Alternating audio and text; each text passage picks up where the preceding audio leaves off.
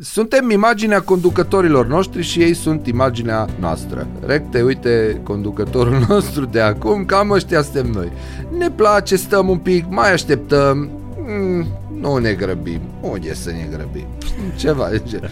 Stai liniștit. Și acum, lumea aștepta să spună ceva, fă ceva, zi ceva, era ca la pe care îl prinzi de guler, zi ceva, nu sta ca moto. Da, mm, bine, Ciprian Cătunescu, cunoscut public și sub numele Unguru Bulan, este realizator de emisiuni radio, vlogger, stand-up comedian, copywriter și antreprenor, dar și un foarte atent comentator al vieții publice din România. Este creatorul universului multimedia și al familiei de personaje Unguru Bulan, apărute în 2005 în seria de animații Loserii de pe Electrolizei. Canalul de YouTube Unguru Bulan are aproape un milion de abonați și sute de milioane de vizualizări pentru cele peste 1200 de videouri publicate, pe care Ciprian le realizează alături de graficianul și animatorul Sechei Silat. De-a lungul vremii a realizat de unul singur sau în echipă emisiuni de radio și televiziune și a colaborat la o mulțime de proiecte multimedia, la Kiss FM, DGFM sau Prima TV, în emisiunea Cronica Cârcotașilor. Apariția sa în emisiunea Ai Umor a adunat peste 2,3 milioane de vizualizări doar pe canalul oficial al acelei emisiuni de televiziune. Am vorbit cu Ciprian despre moravurile de la noi, despre relația românilor cu munca, despre liderii cel puțin amuzanți pe care îi avem în viața publică, dar și la serviciu, și despre cum arată viața unui freelancer cu aproape 20 de ani de experiență. Un episod în care învățăm mult și râdem mult. Sigur o să-ți placă. Podcastul Hacking Work vă este oferit de DevNest, compania de software pasionată de oameni, idei și know-how digital. Acest episod este sprijinit de MedLife, furnizorul național de sănătate al României. Proiectele Hacking Work sunt găzduite de Cluj Business Campus, biroul unde te simți productiv și motivat într-o comunitate vie și plină de interacțiuni. Să vă fie de folos și acest episod.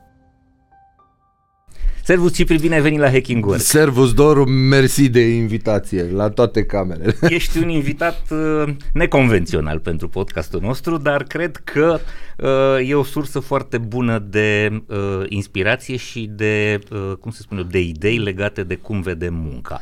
Da, mulțumesc pentru invitație. E foarte bine m-a invitat pe mine la Hacking Work pentru că eu nu muncesc.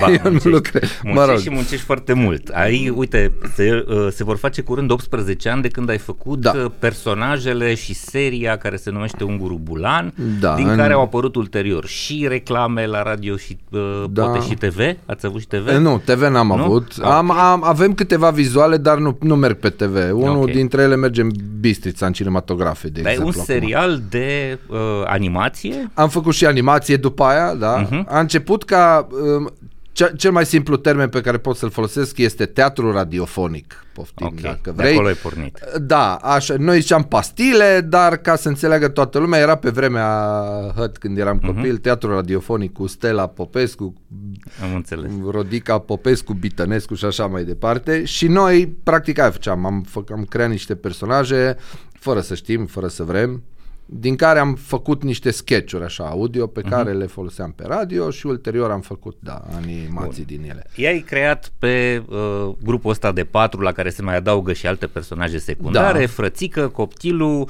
Unguru și uh, Gușteru. Gușteru. Da? Ei sunt niște loseri de pe, au- de pe Da. Electrolize. Electrolize este o stradă care are blocuri de astea de nefamiliști sau mai puțin... uh, În o- capăt, Da? la, în capătul dinspre Bulevard, uh, dinspre Vasile Alexandri, din Baia Mare, să Baia ne Mare, înțelegem da, da, așa, că acolo am început.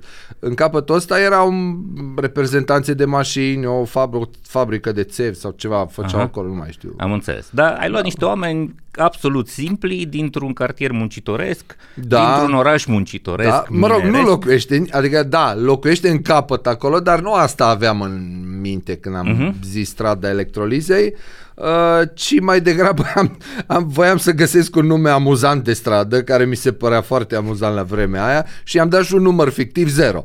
Era clar că n-are cine Am să înțeles, locuiască stea acolo, ok. da. Uh, vreau împreună cu tine, în, cali- în tripla ta calitate, să ne uităm astăzi la piața muncii dintr-o altă perspectivă. Tu ești odată creatorul acestui, acestor personaje care au tot felul de povești da. și vorbesc foarte mult despre România profundă, despre cum e românul, cum gândește el și cum uh, acționează de multe ori. Da. În același timp, ești un analist uh, informal al întâmplărilor din România, pentru că în fiecare dimineață la DGFM ești vocea care vine și spune povești cu vocile politicienilor Așa. Despre, sau o altă perspectivă a știrilor zilei, nu? Da, da. Uite, dacă am fi avut emisiune astăzi, l-aș fi făcut precis, l-aș fi făcut pe Claus derutat, dar foarte, foarte preocupat despre evenimentele cu drona Aha, drona care a căzut da. Uh, undeva lângă Dunăre și uh, era pe teritoriul nostru, dar militarii dar nu, noștri nu văzuseră. Da. Propun okay. să le dăm lor satul și eventual atunci... Și dincolo de asta ești și un uh, artist de stand-up. Uh, da, Faci show-uri făcut. de stand-up faci în continuare. Mai fac, chiar săptămâna viitoare. Exact. Care și acolo se uită la România și la români și la obiceiurile noastre, bune și rele, da. uh, vorbind despre uh, lucrurile care, uh, despre care putem râde, dar care sunt foarte serioase. Da, suntem rom- România este un românii sunt un popor amuzant. După părea, cred că mulți nu știu, dar mie mi se pare un popor foarte amuzant. Da, am zis hai să vorbim cu Cipri despre muncă, despre muncă și români. Da. Și cred că ăsta e momentul în care te las pe tine să începi să zici cum vezi tu lucrurile. Tu, tu cel care se uită cu uh, ochiul ăsta, uh, care caută umorul. Cred că subiectul este mult mai vast, dar cred că în principal ne, ne plac foarte mult scurtăturile uh-huh. Românilor în general. Acum generalizez, să uh-huh. nu înțeleagă nimeni că Românul pe care îl cunoști și oameni sigur. muncitori. Uh-huh. Da? Mhm. Ne plac mult, mult scurtăturile. Rezultat cât mai rapid, uh, cu efort minim, Sigur există și oameni muncitori, am avut uh, prilejul de-a lungul anilor să lucrez cu mulți oameni muncitori, dar uh, uite, acum de exemplu, eu da, muncesc, eu n-am mai fost angajat de, uh, după ce am început proiectul ăsta, în 2007 mi-am dat demisia de unde lucram atunci, la AXA TV, și de atunci lucrez pentru mine. Deci ai o companie, a ta, firma ta, ești antreprenor. e mult spus, da. O, o firmuliță, da, un, un SRL, SRL pe mm-hmm. care mi l-am făcut împreună cu colegul meu, Silard. Uh, noi l-am făcut, gândul nostru când am făcut-o a fost strict să putem tăia o factură. Uh, pentru uh-huh. că începeau să vină oferte de aici, de acolo și nu știam cum să fiscalizăm. Nu puteai să zici la un trimite. Dăm un plic. Da, da, da te dăm pe... deși pe, am... Dăm pe am, Revolut. Am primit, nu era Revolut la vremea aia, dar am primit de la un patron de termopane, dacă vrei să da? știi. Uh, nu știa cum să-mi trimită banii online, nici cu OP, nici cu nimic și zicea, bine, las că vorbesc eu cu secretara, nu știu, ea trimite pe poștă cumva. Nu? și da. ai primit primit la poștă. nu, nu, până la urmă okay. i-am primit în, în home bank. Ok, deci tu spui că românul e cu scurtături, cu dacă se poate să facă efort minim și să aibă rezultat uh, maxim. Da, mi-aș dori, să... ăsta e sentimentul meu că asta predomină, eu, uh-huh. eu așa văd. Crezi că asta vine din șmecheria noastră sau e un răspuns la uh, Uh, presiunile mediului. Știi cum se zice în popor, am auzit odată un bătrân, nu prea înțelept, dar mi se părea că zice ceva foarte înțelept atunci, mă, zicea, mă, la Revoluție ne-am străcat de cap. Aha. Uh, Revoluția ne-a adus foarte multe beneficii, dar cumva am, întotdeauna am avut senzația, după, mă rog, după ce am început să gândesc un pic, eu aveam 9 ani la Revoluție, uh, întotdeauna am, am avut senzația că uh, era ceva ce abia așteptam ca să ca să-i putem da în cap, ca să dăm all acum. Gata, am înțeles ce democrația, nu ne mai interesează nimic, nici măcar respectul pentru cel de lângă noi. Uh,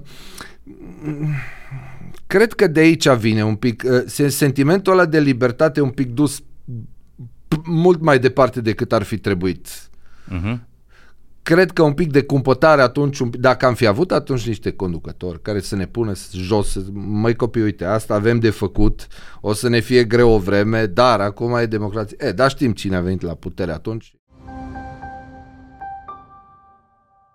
Acest episod vă este oferit de DevNest, compania de software pasionată de oameni, idei și expertiză digitală. DevNest este spațiul transparent și plin de oportunități unde oamenii se află în centrul tuturor acțiunilor și proiectelor. Este o comunitate în care descoperi ce te interesează și aprofundezi ce te pasionează. Cuibul în care cresc curajos și în siguranță oameni, cariere și soluții tehnologice. DevNest înseamnă evoluție și dezvoltare. Creăm oportunități, creștem o comunitate. Suntem imaginea conducătorilor noștri și ei sunt imaginea noastră. Recte, uite, conducătorul nostru de acum, cam ăștia suntem noi. Ne place, stăm un pic, mai așteptăm, mm, nu ne grăbim. Unde să ne grăbim? Ceva de genul. Stai liniștit. Da, voiam să ajungem și aici la, la asta cu liderii, pentru că e foarte important. Uite, oamenii în general se iau modelul conducătorului, da? se uită la comportamentul conducătorului și ori se încep să se comporte ca el, ori încep, încep să se comporte ca răspuns la comportamentul lui. A, tu îmi faci asta, nu las că-ți fac și eu asta. Da. Știi? Și e o, un ba pe amătii uh, continuu. Cam așa, cam așa. Dar um, uitându-te așa la leadership-ul din România și la la modul în care suntem reprezentați. Uh, crezi că s-a întâmplat în ăștia 30 ceva de ani de care vorbim o schimbare? Uh, e mai bine astăzi? E mai rău? Uh, cum vezi lucrurile? Cred că e mai bine chiar și decât atunci când lucram eu.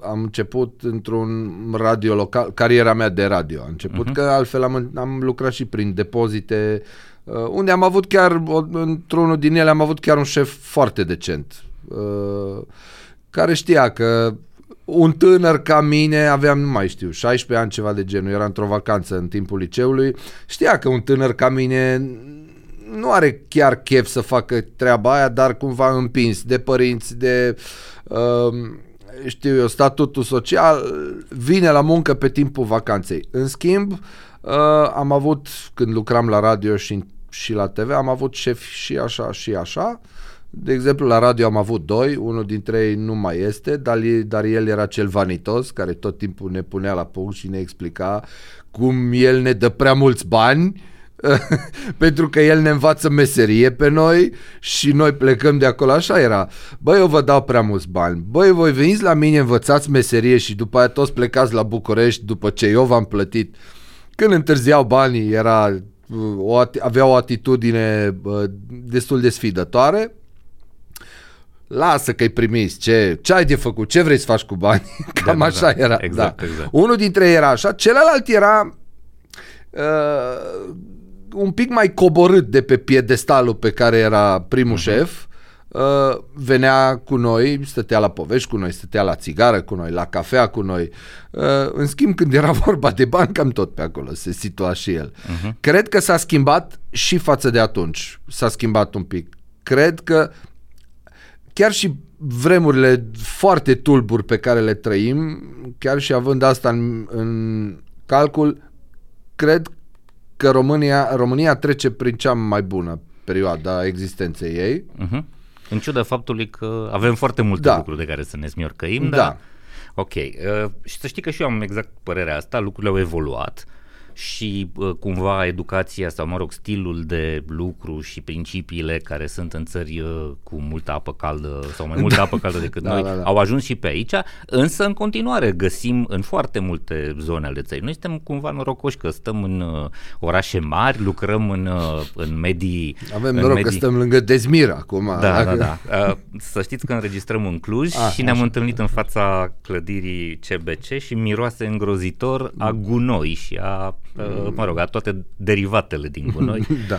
dar uh, asta este uh, orașul de 5 stele în care, în care uh, lucrăm. Dincolo de asta, Uh, să știi că există în foarte multe uh, locuri în țară și din păcate uh, e, cred că e încă în majoritatea situațiilor patronat de tipul ăsta, șmecheraș da, care se da, există stăpân, de, stăpân de oameni care, băi, eu ți-am dat o șansă, eu ți-am dat o, o meserie. Da, un rost în viață uh-huh. și uite tu Asta era. Mi se pare că chestia asta era o chestie specifică în televiziunile și radiourile locale Uh, filmul a fost sau n-a fost, dacă nu mă da, înșel. Da, da, Acolo este exact un dialog uh, de genul ăsta și o replică de genul ăsta. Băi, vă învăț meserie pe toți și toți plecați la București. Sigur că toată lumea... Vrea să progreseze da, în carieră. Exact. Da, ăsta era de, de fapt visul meu. Visul meu a fost, după ce am lucrat un an sau doi în radio, visul meu era să ajung la un radio din București. Și am ajuns la un radio din București, imediat la uh, Radio 21, am trimis un CV, uh, eram pregătit și când mi s-a dat șansa mi-am dat seama că mm, stai un pic că era doar un demon pe care voiam eu să-l ucid. Am mers până la București, am stat o săptămână, atât am lucrat la Radio 21, practic nici n-am, n-am apucat să-mi facă hârtiile și m-am întors pentru că mi-am dat seama, chiar dacă patronatul, știu eu, și tot colectivul a fost foarte amabil cu mine și foarte prietenos, mi-am dat seama că nu, nu o să vreau să rămân pentru totdeauna acolo și am zis, bă, dacă vreau să fac ceva, că e singur, că o să lucrez pentru cineva, vreau să fac din locul în care mă simt eu bine. Și m-am întors la Baia Mare, ulterior după trei ani m-am mutat la Cluj, da. Asta e o altă... Ok. Hai să ne întoarcem la personajele tale, da? Ai patru caractere principale, mai apare din când în când, câte un popă, câte un polițist, polițist ce, da. ce ne apare tuturor în vieți. Da, da, da. Ăștia primii care, Ăștia care, sună în care au încredere. Care, da, și în general vin să-și ceară bani, da? da sau, sau da, câte da, o șmecherie. Da. Dar uh, personajele tale n-au nicio profesie. Da. Îl scuzăm pe copilul că copilul da, este minor, școlar. da, e școlar. Da. Restul n-au niciun fel de ocupație. N-au, așa este. De uh, ce? Păi uh, n-am văzut, nu le-am văzut niciodată ca niște personaje muncitoare și uh, contextele în care le-am pus ei pe ei uh-huh. în diferite episoade necesitau necesitau să fie acasă. Ei trebuiau să fie acasă în momentul ăla și nu la muncă. Uh, E, sigur, l-am făcut uneori pe ungurul, de exemplu, șofer, șofer. de tir, uh-huh. da. Uh, care care tot felul de chestii ilegale, în general. Uh, Ori da, pălincă. Pălincă sau ceva, da, ceva rocket fuel, așa. Pe frățică l-am făcut medic, de exemplu. Sau profesor. Sau profesor, de școală, da, na. da. Era medicul, de exemplu, era medicul care trăgea de manetă când uh, să vadă ce, ce fel de COVID îi pică pacientului care, de care aveți, nu știu, hai să vedem. Brr, și, că așa se dea ca o ruletă. Era un moment în care, efectiv, ca o ruletă. De, de care? Omicron, Delta, nu știu, hai să vedem. Uh, în fine, da, deci nu au meserii, fiecare face, are un side job, așa, face un fel de, pe gușterul l-am com- conceput ca un mic, ca un bișnițar, să zicem așa, ca un mm-hmm. valutist, care tot timpul combină, face ceva, vinde, cumpără. Ungurul la fel, așa pe lângă el, deși ungurul am, am creat conceptul ăsta prin care el mai primește și bani din Ungaria, mm-hmm. știi? Ca... Ceea ce se întâmplă destul de des și astăzi. Da, este, este, el este șepșiul grupului, da, da, cum da. ar veni și frățică el e un, el e un fel de uh, house mom, stay, stay at home mom, numai că e dead. Știi? El uh-huh. se ocupă acolo de tot ce există. El este și moralistul, stâlpul moralist al familiei uh-huh. și așa mai departe. El învață ce e bine și ce nu. Uh, n-au profesii, însă uh, sunt aproape un milion de oameni care se regăsesc în personajele tale, pentru că ai aproape un milion de, aveți 950 uh, 900, de mii da. aproape de urmăritori pe YouTube da. și oamenii se uită în cantități industriale, cum, uh, cum ar trebui să spunem, la fiecare episod.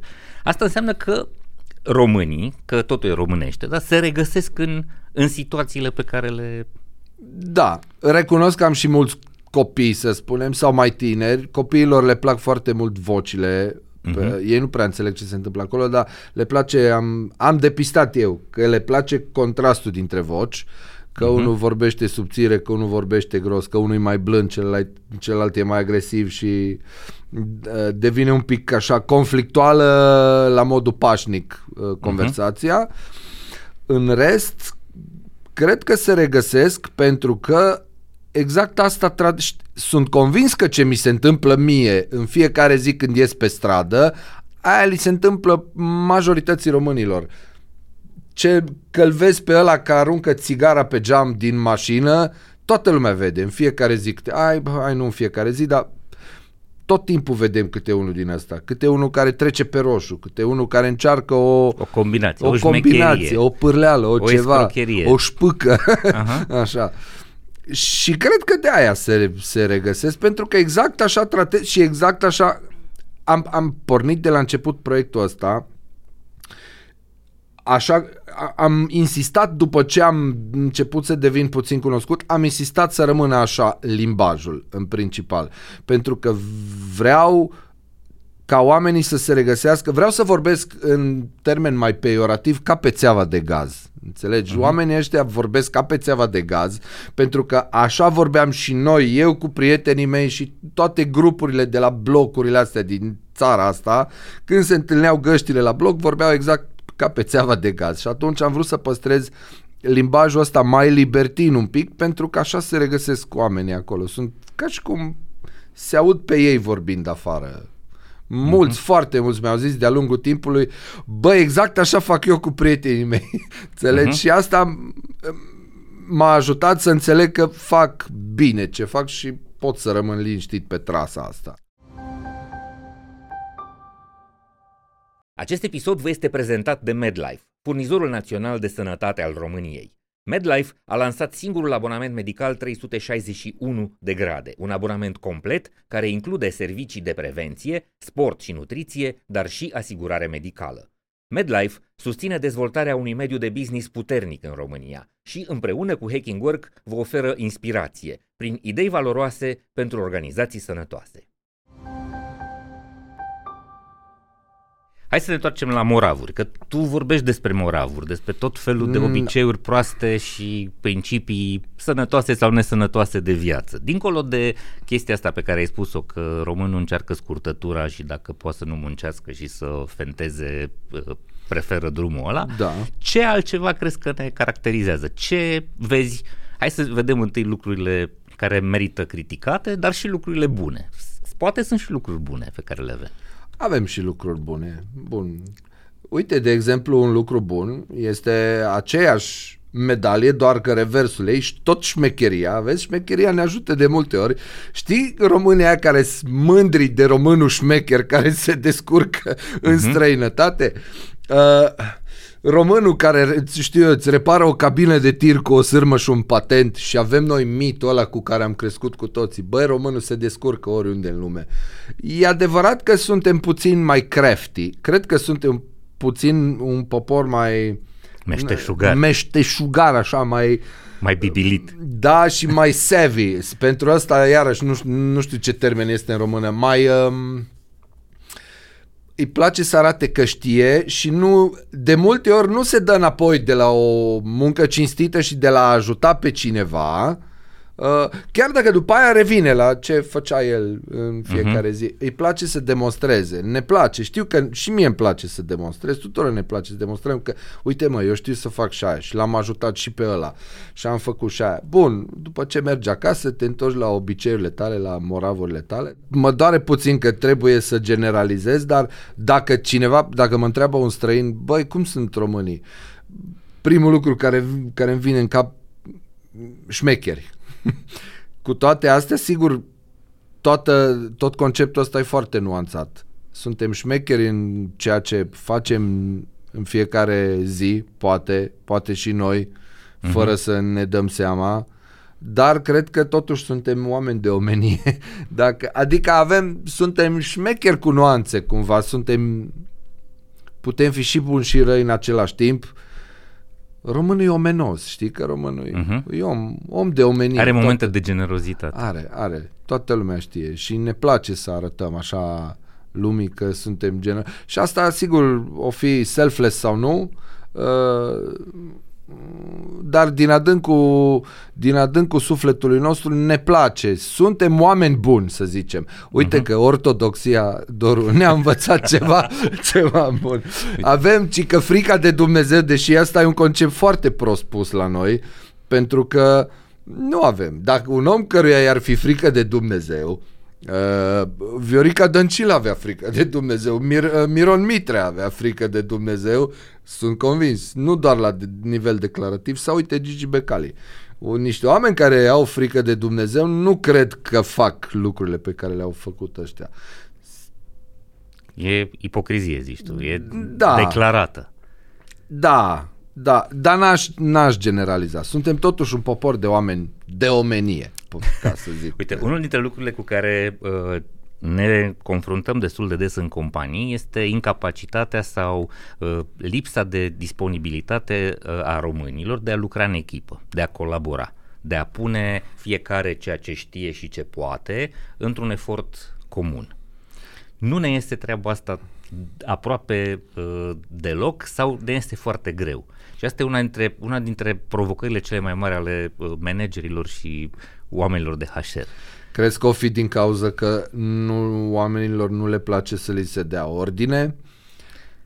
Nu știu, poate să fie și asta, dar când e vorba de lucru în echipă, nu e neapărat să ți se dea un ordin, ci să poți să îl tratezi pe celălalt de lângă tine ca pe un egal și să faci un efort comun, să tragem împreună la aceeași căruță.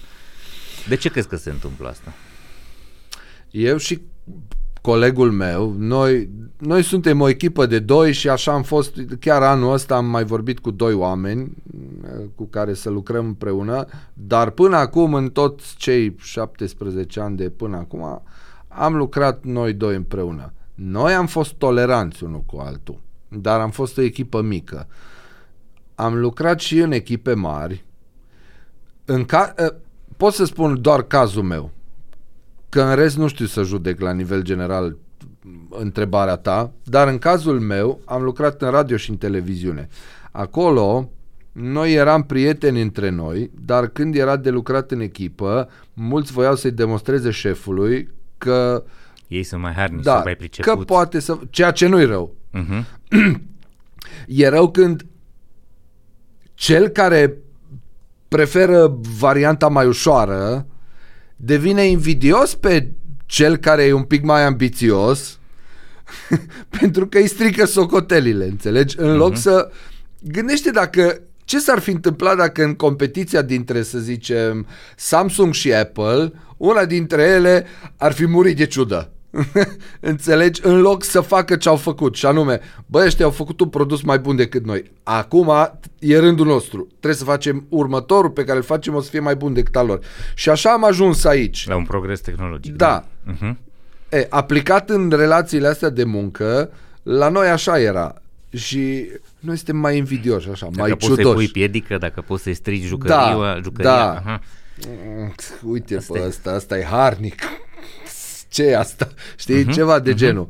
La, în, în colectivele în care am lucrat eu așa. Crezi așa, că e și din cauza faptului că împărțirea rezultatelor, beneficiilor, premiilor, recompensei e incorrectă? Și aia, uh-huh. și aia.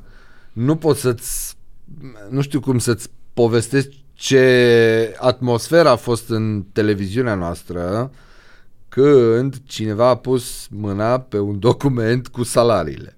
Uh-huh. Nu știu cum a scăpat. Am avut Axalix, ca să zicem așa. așa? Uh-huh. Și eram toți... What? am fost foarte, foarte surprinși. Uh, chiar și de oameni de, din cele mai înalte poziții de conducere. Chiar și la ea am fost foarte surprinși. Era absolut nedrept. Da, Cum și atunci s-a stricat banii. un pic, s-a stricat mai mult decât era stricat atmosfera de, de muncă acolo. Al... Uniunea Europeană a dat recent niște decizii care spun că organizațiile trebuie să se ducă spre transparentizarea salariilor mm, da. și să facă lucrurile astea public. O care... fi bine sau nu? nu știu. Cum crezi că va reacționa românul când va afla și cât va afla și oficial, pentru că la colțul fumătorului toată lumea știe cât câștigă da, toată lumea. Da, da, da, da, da. Cum o să reacționeze când o să vadă, nu știu, salariile șefilor sau salariile unor personaje uh, favorizate, o asistentă mai deosebită, știu, o ruda cuiva? Ajută. Eu cred că ajută. Ajută să știi, pentru că dacă ești un om mai ambițios, știi unde ai până unde ai de ajuns, știi ce prag trebuie să depășești. În schimb, așa cu salariile astea ascunse, e totul foarte ambigu. Tot ce poți să-ți imaginezi este că, bă, da, șef are, a, cât are? Nu știu, mult trebuie să aibă, câteva zeci de mii de euro. Nu pot să-mi dau seama, nu o să ajung acolo niciodată. Dacă efectiv vezi cifra, poate că pare ceva mai, mai palpabil, ceva mai, mai de atins, mai... Mm-hmm. Poți să-ți setezi un obiectiv pentru, dacă știi exact pentru ce. Ai foarte mulți ani de când ești freelancer. mulți nu știu da. ce înseamnă asta, mulți uh, folosesc denumirea asta poate și atunci când nu se potrivește, însă tu ești un om care câștigă bani din ce știe să facă în tot felul de uh, relații comerciale cu diversi parteneri. Da? Cu da. un radio, cu un restaurant sau un club unde mergi să ții un show, Așa. cu un, o firmă, o, o firmă care, care îi faci spot. reclamă. Da. Uh-huh. Cum vezi tu viața asta de freelancer în România? Bă, contează, contează mult mediul de lucru. Mediul în care îți faci treaba. De exemplu... Adică spațiul sau... Da, spațiul, spațiul. efectiv. Da. Okay. Da. De exemplu, eu îmi fac treaba acasă și de multe ori mi-aș dori să nu fi pornit pe drumul ăsta. Din păcate, acum am pornit pe drumul ăsta și cam tot ce am eu uh, toate scule pe care le-am, tot, tot mediul în care lucrez este acasă. Mi-am format deja un stil și îmi vine foarte greu în momentul ăsta să ies din el. Dacă aș fi fost mai deștept un pic, mi-aș fi luat un birou de la bun început. Cred că e foarte important. Munca remote e foarte bună, dar sunt lucruri pe care nu le poți face decât într-un colectiv. După, cel puțin în ce lucrez eu. De aia de multe ori mai sun partenerul, asociatul și stăm la telefon câte o oră, două, ca să mai punem noi țara la cale, pentru că altfel doar întâlnindu-ne când merg eu acasă, când vine el în Cluj, el stă în Baia Mare, uh-huh. Doar întâlnindu-ne așa și făcând schimb de idei doar așa prin scris, prin messenger, nu funcționează. Și atunci uh-huh. noi substituim lipsa întâlnirilor cu telefoane. Salut, salut, hai să povestim un pic. Și mai, deci spui că un spațiu mai... în care echipa, oricât de mică sau mare ar fi să se întâlnească, este absolut necesar nu, e, nu face, nu dăunează deloc. Uh-huh. Ba din potrivă ajută mult mai mult decât lucrul ăsta acasă. De multe ori, Doru, mă trezesc dimineața, știu că am de făcut ceva, trebuie să scriu scenariu pentru un episod, să zicem, sau pentru radio a doua zi. și nu mă pot urni, nu mă pot porni să mă pun la masă, să mă apuc, pentru că tot, tot timpul îmi găsesc câte ceva. Pentru că eu sunt la muncă, dar de fapt sunt tot acasă. Uh-huh. Deci cumva ai avea nevoie asta de a simți o presiune a a contextului, da, nu? Da, adică, da. Bă, la, la, la muncă, lucrăm, acum suntem la lucru. Da, da, la birou ai și o presiune socială cumva. Vii, uh-huh. vezi pe toți că lucrează, trebuie să faci și tu ceva, nu poți tu să... Și asta zici că ajută și, și faptul că ai o comunicare continuă și asta uh, iuțește, Comunicarea, da, iuțește foarte... lucrurile. Da. Asta da. o simt și eu da. în lucru cu echipa mea. Dacă am fi în același spațiu, măcar, nu știu, o dată pe săptămână, mm-hmm toate lucrurile ar funcționa mult mai repede și am învățat mult mai repede cum facem lucrurile unii de la ceilalți. Da. Bun, dar dincolo de asta, uh, e greu să ajungi freelancer, pentru că lumea crede că, mamă, de astăzi pe mâine te apuci și faci și e moda asta acum, toată lumea vrea să fie influencer, influencer toată lumea și vrea viral. să fie tiktoker, Uh, sunt mulți oameni care câștigă bani din chestia asta și eu mă uit la ce fac ei și nu înțeleg ce se întâmplă. Adică ăia au chestii despre nimic, dar așa a început și Seinfeld, da? Adică nu au nimic de spus, mm. dar totuși fac foarte mulți uh, bani. Ce ai Acum... spune un cuiva care ar vrea să se apuce de asta? Sau hai să ne cum comentezi întâi peisajul ăsta foarte bogat de influencer și creator de conținut? E greu, primul lucru pe care pot să ți spun, e greu. Mm, dacă ar fi să mă apuc acum, nu aș ști ce să fac să ajung viral. Nici atunci nu am știut, am avut un noroc orb, cum nu pot să-mi imaginez vreodată că o să am așa un noroc. Uh, am avut marele noroc ca un prieten din grupul meu, dar era destul de îndepărtat, mă rog, acum suntem mai apropiați un pic, dar atunci ne știam de la liceu și acel prieten mi-a luat cele trei pastile pe care le, eu le făcusem dintr-o glumă totală. Eu le-am făcut să le avem noi acolo în radio să râdem. Uh, și mi-a luat astea trei pastile și le-a dat mai departe la București, la Cronica Cârcotașilor, care atunci era foarte pe val. Uh-huh. Și așa am ajuns eu să fiu cunoscut, așa am devenit, sigur ele, ele erau virale deja uh, pe net, dar nu am știut atunci ce să fac cu ele, pentru că nu aveam pachetul intelectual necesar să știu. Aveam, eram un copil de 25 de ani care lucra la un radio, nici nu știam, mi-am ascultat intervențiile de atunci, Mm, Doamne, îți mulțumesc pentru trecerea timpului, că uh, nu sunt foarte încântat de ce aud. Dar revenind, uh, eu am avut mare noroc. Îți trebuie și o doză de noroc, dar și multă muncă, cel puțin după ce pornești. Dacă există o rețetă pentru a deveni viral sau influencer, nu cine vă spune că are rețeta asta vă minte. Jur, am făcut cele mai bine muncite episoade, cele mai bune glume și au fost mediocre și am făcut cele mai mari prostii la modul cel mai degajat, fără nicio miză, doar să mă distrez și au ieșit cele mai virale. Deci n-ai o rețetă. Nu știi niciodată ce o să fie. Și ăsta e un lucru pe care l-a spus, de altfel, și cel mai mare YouTuber din momentul ăsta, Mr. Beast, dacă îl știi, uh-huh. filantropul, tânărul filantrop care a făcut anul trecut câteva zeci de milioane de dolari și i-a dat pe toți, aproape, mă rog, uh, și el a zis, nu, nu știm nici noi ce o să fie viral, nu știm nici măcar în alegerea thumbnail-ului care contează și el a foarte mult pe YouTube. Da, dacă imaginea știai. care se vede exact. când vezi video într-o listă, da? Da, un uh-huh. frame sau pui uh-huh. o poză, da, orice, da, da. din care să aibă legătură cu episodul, cu conținutul, nici măcar cu ăla nu știu dacă va lovi sau nu. Ei uh-huh. folosesc și ei un uh, fel de AI care are după niște algoritmi, calculează culoarea, poziționarea personajului în frame acolo, va fi sau nu de succes și nici alea nu funcționează. Nu știi niciodată. Deci Însă... n-aș ști ce să spun cuiva care vrea să devină influencer acum cred că și mă tem că ar trebui să spun exact cum ne spuneau părinții noștri când eram tineri, du chema copchile și lucră ceva. Exact așa, eu nu am fost mare artist, dar colegul meu Sile era cântăreț, avea formație. Uh-huh. Și exact asta i-au spus toată viața.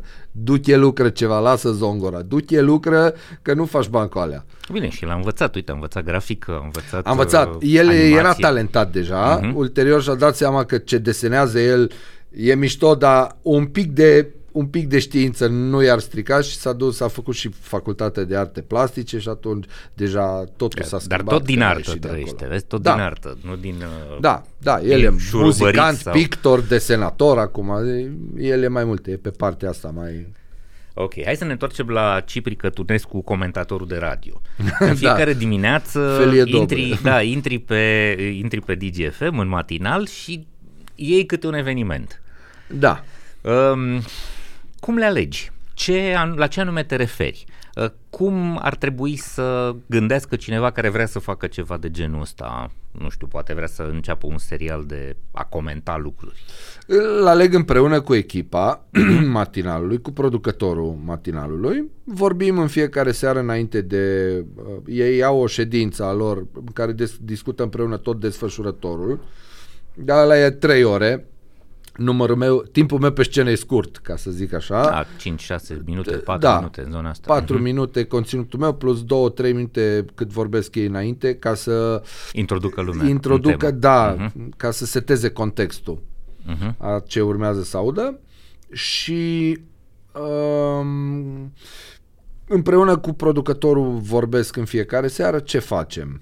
Facem asta sau asta. De exemplu, uite, azi ce subiecte sunt. Da, Uh, nu, nu alegem subiecte triste. De exemplu, uh-huh. n-am fi făcut niciodată despre uh, explozia de la Crevedia. Explozia de la Crevedia sau despre accidentul de la 2 mai exact, Vama Veche. Uh-huh. Exact.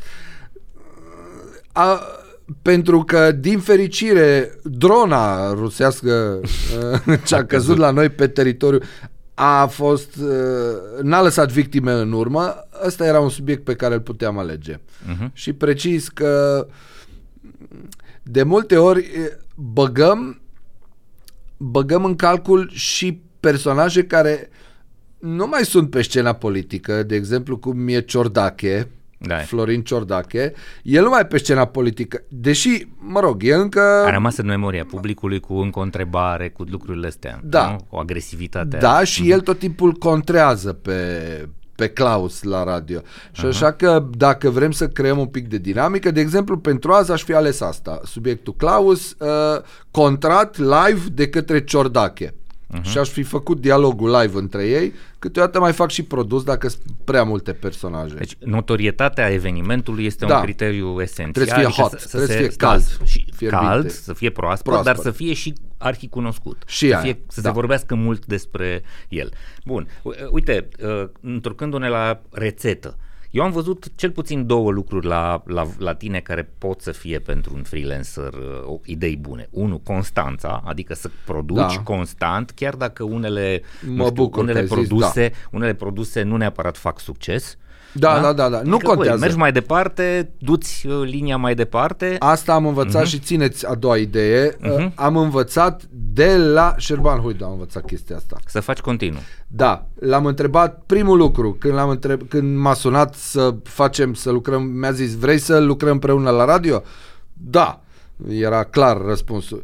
Și am, l-am întrebat, ce vrei să fac? Și a zis, uite, o să-ți alegi în fiecare zi câte un subiect și pe marginea lui faci o pastilă cu personajele tale. Și în momentul ăla mi-am dat seama, bă, stai un pic, știu că ție îți place ce ai auzit demo de la mine. Alea da niște materiale excepționale, dar alea au un limbaj prea trivial pentru radio, unul la mână. Zice, nicio problemă, ă, pe radio o să te cenzurezi și asta este. Bun.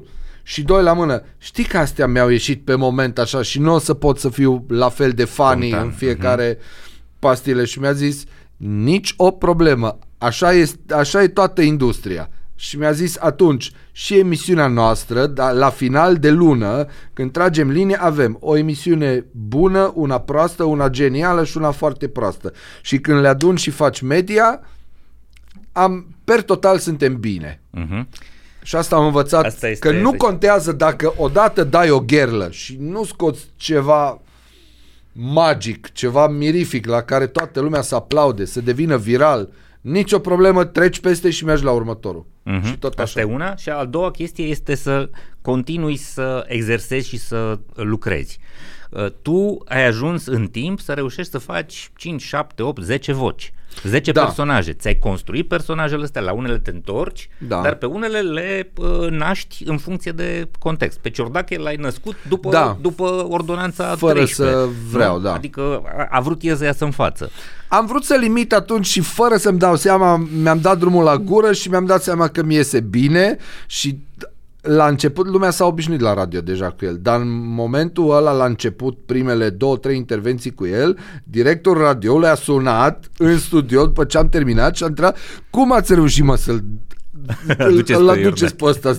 Cum vorbește așa? Mă, stai că era ungurul. Atunci chiar bine mi-a ieșit. Da, cumva, nu știu, am învățat mult să lucrez singur și atunci știind că nu mă poate ajuta nimeni, că în mod normal mi-aș fi căutat poate un coleg, actor de uh-huh. voci, care l-am admirat foarte mult pe Tony Tecuceanu, de exemplu, care era un maestru absolut, de la Năstase, la Vadim, pe toți îi făcea în mod absolut genial. Probabil că mi-aș fi căutat pe cineva de genul ăla, el ne mai fiind printre noi, dar uh, știind că nu am la cine și de multe ori ideile îmi vin la unul, dimineața pe cine pot să sun atunci? Pe nimeni. Și atunci încerc eu de cele mai multe ori să... Nu toate mi ies perfect. De exemplu, Gigi Becali nu mi iese așa de bine, dar tonul pe care îl fac îl duce undeva în direcția aia și atunci lumea își dă seama cine e. Da, trebuie bănuiesc că nu strică deloc să vrei tot timpul mai mult să dezvolți cât mai... În orice direcție crezi că... În orice direcție te simți confortabil. Și eu m-am simțit foarte confortabil făcând, încercând cât mai multe voci. Ai avut uh, vreun moment sau ai acum în momentele astea cumva incertitudini? Ești freelancer, depinzi de niște uh, contexte, da. depinzi de niște clienți, s-ar putea ca să ai perioade când n-ai de lucru. Uh, e un, unul dintre riscurile uh, de care oamenii se feresc atunci când se gândesc la profesia asta sau la uh, o astfel de abordare. Mamă, mă fac liber profesionist și lucrez când, când apuc. Ai avut momente când să te gândești că n-a fost o alegere bună și să zici, mamă, ce bine ar fi să-mi iau un mm. salariu de undeva și să mă fac că plimb o foaie pe acolo? De când am început niciodată. Dar asta am ajuns în punctul ăsta doar pentru că de-a lungul timpului mi-am făcut mai mi-am aranjat, să zic așa, mai multe plase de siguranță. Dacă nu o să meargă una, mă duc la cealaltă. Cum ar fi, de exemplu, acum, dacă cumva pică, se desfințează YouTube-ul, uh-huh. da? care e o sursă destul de bună de venit pentru noi. Eu personal, pentru început, aș putea să mă concentrez pe stand-up. Uh-huh. Da? Dacă pică ramura cealaltă, mă concentrez pe cealaltă. Am câteva plase, am și câțiva bani pe care de-a lungul timpului i-am pus deoparte și îmi oferă liniștea aia că dacă mâine vine un colaps uh-huh. total în țara asta, câteva luni bune sunt asigurat și pot să pot să mă concentrez să fac ce să mă adaptez Am noului context. O să încerc să, să abstractizez ce ai spus. Setul de abilități îți rămâne valabil, adică competențele, da. lucrurile pe care tu ai învățat să le faci și le faci foarte bine, este, e comun, e același, dar îți pui produsele sau ouăle în diverse coșuri. Exact. Adică ai business și pe YouTube, ai business și cu radio și acolo vine un da. venit, da. ai business și cu stand-up, poate ai business și în zona de reclame, da. Uh, cumva încerci să uh, le folosești pe toate și în cazuri de extremă urgență, nu ca de YouTube, cum ai da. spus tu, uh, poți să te duci către, către celelalte. Asta e un lucru pe care oamenii ar putea să-l învețe dacă se gândesc la freelancing. Da, le-aș spune side joburi, pentru că uh-huh. timpul pe care îl necesită ca să le faci, sigur e destul de scurt, da? Spoturi primesc, să zic, două sau trei de făcut pe lună. Uh-huh. Aia înseamnă două zile de gândit preliminar până îmi vine o idee bună, o oră până scriu scenariu și încă o oră jumate, două până îl înregistrez și îl livrez. Nu e așa de mult. Toate sunt niște side joburi, dar cumva toate s-au legat între ele și toate s-au, și-au dat mâna una cu cealaltă îmi place să cred că am format un lanț așa, din care dacă se, se cade o, o verigă, celelalte două se prind. Deci poate oricând să cadă, să... Nu e ca o piramidă care o să-mi cadă cu totul. Îmi cade așa o bucată și restul îmi rămân prinse una de alta. Faci treaba asta de 18 ani poate chiar A, mai mult, da. da, cu radio dinainte, până, adică 18 ani au personajele. Da. Uh, cum îți găsești motivația? Mai faci treaba asta de plăcere sau o faci că trebuie să aduci un ban în casă? Uh, nu, chiar îmi place. Sigur trebuie să iei și pauze și noi, nouă ne plac pauzele. Nu contează, nu suntem curioși că vin mai puțin bani în timpul în care nu produci, cel puțin de pe online. Uh, nu suntem curioși de asta. Pentru noi e foarte important să avem mintea clară și cum ca să exemplific asta, de exemplu, în ultimul an am lenevit. Anul trecut, în septembrie, am plecat în America până în, la finalul anului, până de Crăciun aproape, înainte de Crăciun am venit înapoi acasă. Am zis, mă, o să facem de aici. Bun, uh, mi-am dus cu mine cam tot ce trebuia ca să lucrez Aparatura împreună cu colegul audio. meu de acasă, uh-huh. da. Uh-huh. Uh, am făcut un episod cu greu prin octombrie, după aia am mai făcut unul prin noiembrie cu Halloween-ul și mi-am dat seama că hai mai bine să facem o pauză, să ne liniștim și când o să vin acasă o să, o să reluăm. În schimb, când am venit acasă, colegul meu uh, subit pe la începutul anului a întâlnit, s-a dat de o situație care necesita o altă pauză uh-huh. și nici asta n-a fost nicio problemă și atunci am tot așteptat, am zis că o să începem vara, până la urmă nici în iunie n-am mai început, că ne-am dat seama că e un moment foarte prost. Pleacă, pleacă lumea în concedii, vizualizările sunt destul de scăzute, cel puțin pe canalul nostru în lunile, lunile astea iunie-iulie, prin august revin, prin septembrie se restabilizează. Și atunci am zis ok, ne permitem să așteptăm atâta. Da, și am așteptat până în septembrie.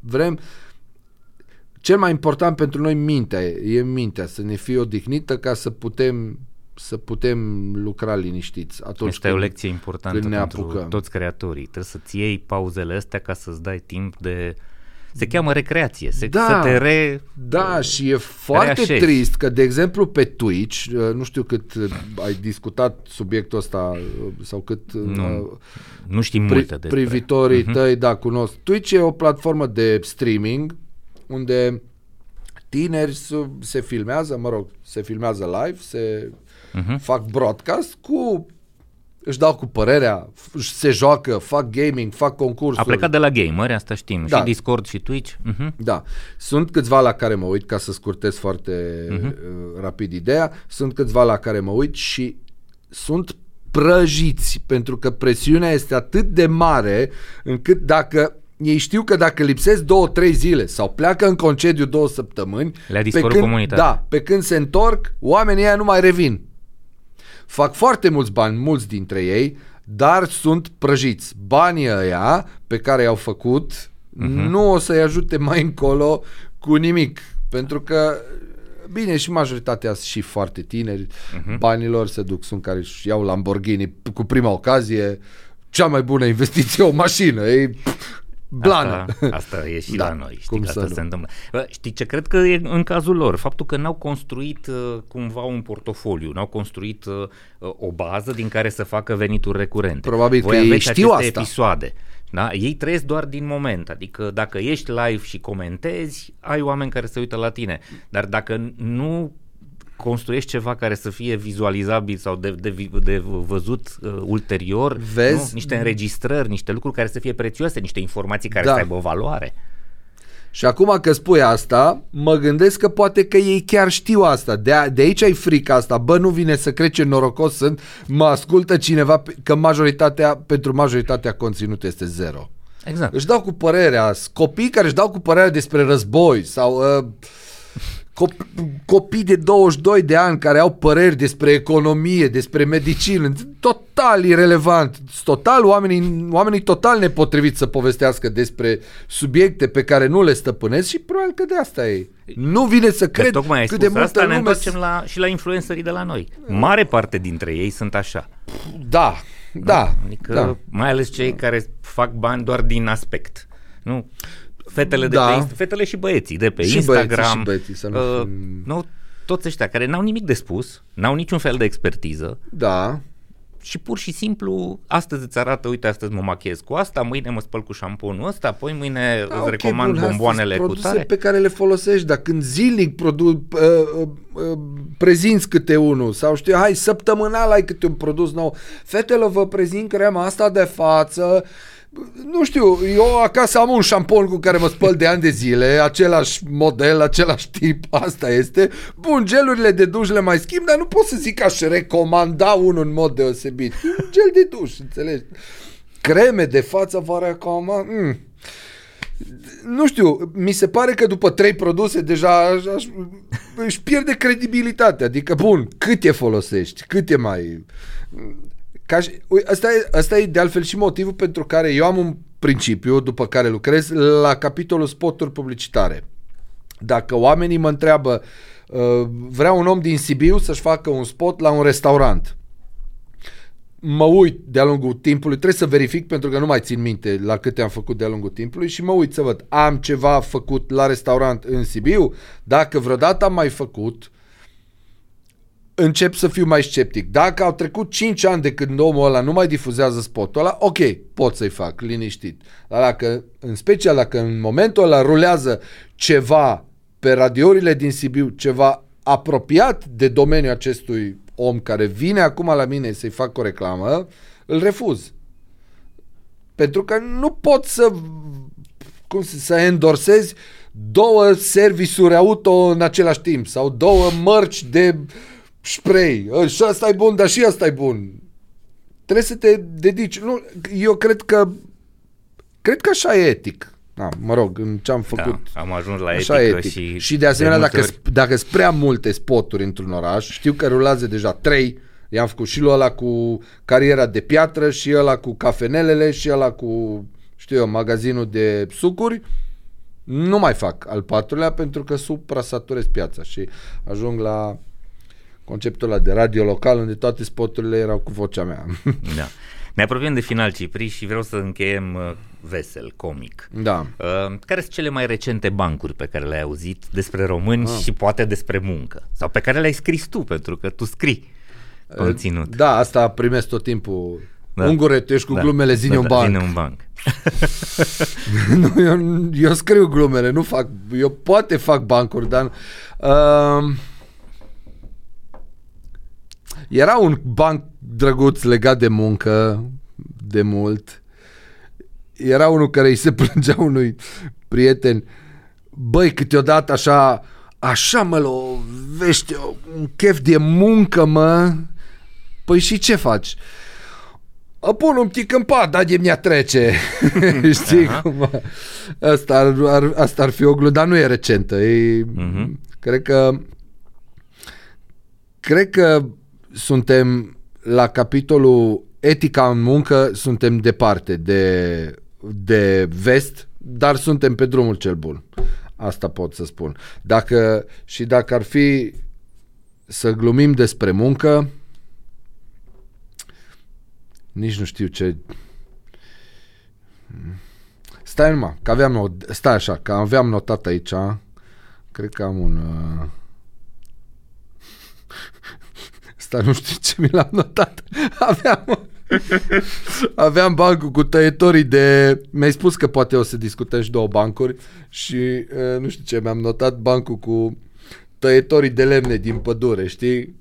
Nu? Mă rog, că așa e muncitori care taie, lemne, care, care taie lemne în pădure și erau frig, era ger și îi înghețau mâinile unuia dintre ei și urechile și tot tăia lemne acolo. Uf, bă, ce frig e. Și celălalt îi spune, bă, tu, uite la mine, am o căciulă din asta, din blană de iepure, de ce nu ți-ai și tu? Nu, nu, eu nu mai port din alea de când am avut accident. Ce accident? Mi s-a oferit o pălincă și n-am auzit. Uh, dovadă că românului îi place să combine munca cu distracția, ceea ce nu-i rău. Atât timp cât te distrezi la locul de muncă, cât te poți, dacă poți te și distrezi și să-ți, să-ți faci și jobul, eu zic că ești cel mai norocos dacă poți face asta. Ține-te de, ține de, de jobul ăla, că nu, nu mai prinzi altul. Cipri Cătunescu, invitatul nostru de astăzi, îți mulțumesc tare mult pentru inspirație mulțumesc și pentru eu, umor și mai ales pentru ce ați făcut în ultimii 18 ani cu personajele alea Ei, care lăsați, vorbesc foarte mult despre România. Lăsați că ne mai întâlnim noi. mai ne vedem. O să scăpăm de personajul ăsta o anul viitor. Cândva, da. uh, crezi că o să vină unul mai bun? Sau mai mm, rău? Am sau o să, fie unul, o să fie unul de care uh, o să poți să faci mai mult conținut sau mai puțin? Că ăsta n-a fost foarte generos. M-am gândit. Nu, dar pentru mine mină de aur. De pentru ce? mine, pentru că îmi dă tot timpul prin uh, pasivitatea lui îmi dă foarte mult de lucru.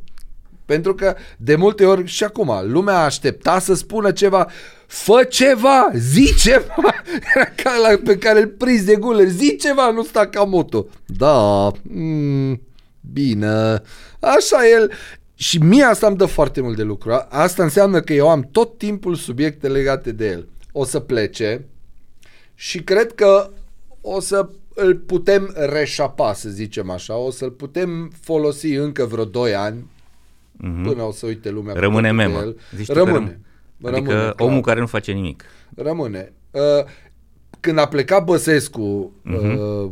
de la președinție, președinție, așa, de la președinție, uh, nu erau așa așa de răsp- răspânte conceptele astea, meme, mem, uh-huh. memurile, da. dar acum sunt. Și cu toate uh-huh. astea și pe Băsescu mai fac câteodată pentru că de fiecare dată când e un pahar pe masă trebuie să zică și el ceva că e acolo. Bă, este aici o băutură. Cine lipsește? Băsescu, Băsescu da. Am el. înțeles. Bun, asta am învățat uh, ceva în final despre lideri, chiar dacă ei sunt absenți și nu au niciun fel de uh, implicare în ceea ce se întâmplă, pot să fie o sursă de uh, umor da. Și cumva ar trebui să înțeleagă cei care se uită la noi și care cred că dacă nu faci nimic, nu te observă nimeni, las că trece, mm. uh, s-ar putea ca oamenii să te vadă și să fii de fapt personajul lor favorit de bancuri. Să sperăm. Vezi, m-a întrebat dacă cred că cel care vine după Iohannis mm-hmm. o să fie mai rău. Uitându-ne la premier și făcând matematica, eu zic că da. Pentru că, iată, nu, acum o vreme l-am avut pe Câțu, un total nepregătit, dar intelectual mult mai mult decât Marcel Ciolacu, care și-a luat bacul la 40 de ani sau la cât. Uh-huh. Și cam ăștia suntem acum. Deci în momentul ăsta avem un premier cu bacul luat la bătrânețe, cu niște afaceri care îi ținea minciocul cu pești lui Daddy la un da. moment dat uh-huh. și acum ai premier. Și își dă cu părerea foarte avizată despre tot felul de subiecte pe care se vede clar că nu, nu le stăpânește.